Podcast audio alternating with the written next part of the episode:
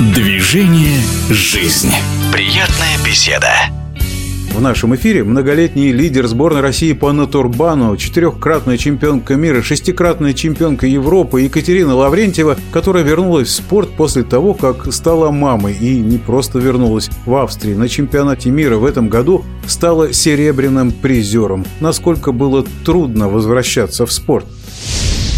Первый год был просто невозможным каким-то.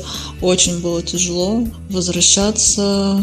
Очень было тяжело с детьми. Мы ездили первый год с детьми. Год был настолько тяжелый, что получила травму. Вот после травмы вернулась и вот сейчас восстанавливаюсь силы. Екатерина Лаврентьева об особенностях натурбана. Мы не катаемся просто по снегу. Просто у нас натуральный лед. Не так, как в санном спорте. Там морозят холодильники. У нас лед натуральный, естественным путем замораживается.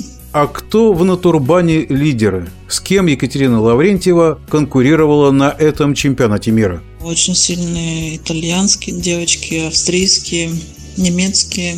Много талантливых спортсменок. И, конечно, это в первую очередь Эвелина Ланталлер, которая выиграла.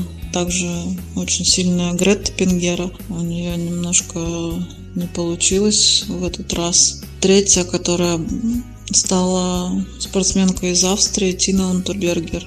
Также довольно сильная спортсменка Мишель Дипольт, очень сильная.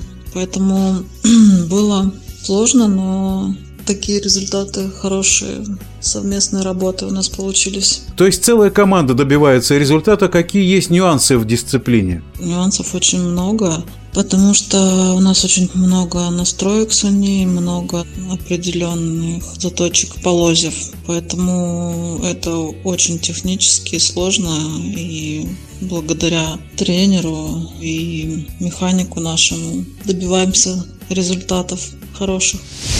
В нашем эфире была четырехкратная чемпионка мира, шестикратная чемпионка Европы Екатерина Лаврентьева.